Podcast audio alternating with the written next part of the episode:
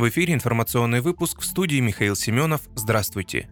Погибших на шахте Листвяжная спасатели в Кузбассе наградят посмертно. В числе погибших шестеро горноспасателей Новокузнецкого военизированного горноспасательного отряда. Их наградят посмертно орденами мужества, сообщается на сайте МЧС. Авария на шахте Листвяжная в Кузбассе произошла утром 25 ноября. Произошло задымление в одной из горных выработок. На тот момент в шахте находились 285 человек. 239 из них удалось вывести на поверхность. По последним данным МЧС погибли 46 горняков и 6 горноспасателей, которые были задействованы в проведении поисково-спасательных работ. Еще более 60 человек пострадали. В Кузбассе в связи с аварией на Листвяжной объявлен трехдневный траур. Следственный комитет завел уголовное дело по части 2 статьи 217 Уголовного кодекса «Нарушение требований промышленной безопасности опасных производственных объектов, повлекшее по неосторожности смерть человека». По версии прокуратуры причиной ЧП стал взрыв метана от искры. Источник ТАСС, в свою очередь, говорил, что взрыва не было. По его словам, в шахте загорелась загорелась угольная пыль, а дым распространился по всей ее площади через вентиляцию.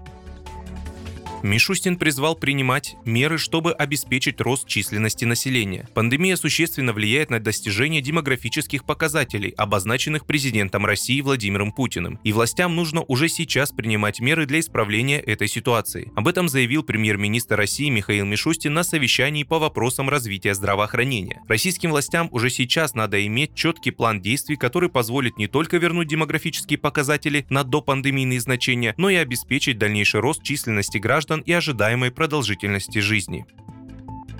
Евросоюз с 1 марта разрешит въезд всем вакцинированным одобренными препаратами. Евросоюз с марта разрешит въезд всем иностранцам с одобренными еврорегулятором и ВОЗ вакцинами от коронавируса. Кроме того, в страны ЕС будут пускать переболевших. Речь идет об упрощенном подходе. Все будет зависеть от статуса путешественника, а не от страны отправления, отметили в Еврокомиссии.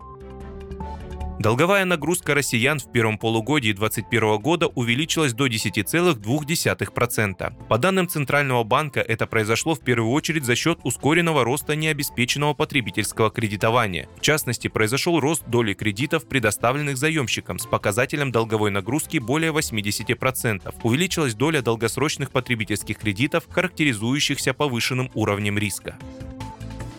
Россия прошла пик заболевания коронавирусом. Снижение числа инфицированных наблюдается третью неделю подряд. Об этом заявил директор Европейского регионального бюро Всемирной организации здравоохранения Ханс Клюге. Он привел пример 53 государств Европейского региона. Рост заболеваемости пока наблюдается в западных странах, в Германии, Австрии, Дании, Ирландии. В восточной же части Клюге выделил Белоруссию, Россию, Болгарию и Румынию, где, судя по всему, пик уже пройден. При этом представитель ВОЗ попросил россиян и дальше придерживаться превентивных превентивных мер, тем более, что в некоторых странах Восточной Европы пока не видно сокращения числа смертей от COVID-19. Около 200 детей наградили в рамках премии Росприроднадзора «Экология. Дело каждого». Они получат гаджеты, сертификаты на реализацию экологических проектов и возможность посетить детский центр «Орленок». Об этом сообщила глава Росприроднадзора Светлана Родионова на пресс-конференции в Москве, посвященной итогам премии.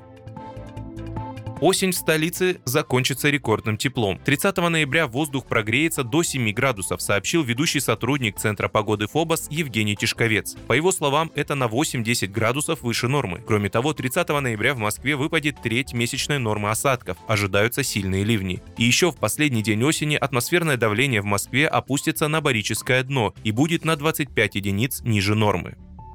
Вы слушали информационный выпуск. Оставайтесь на справедливом радио.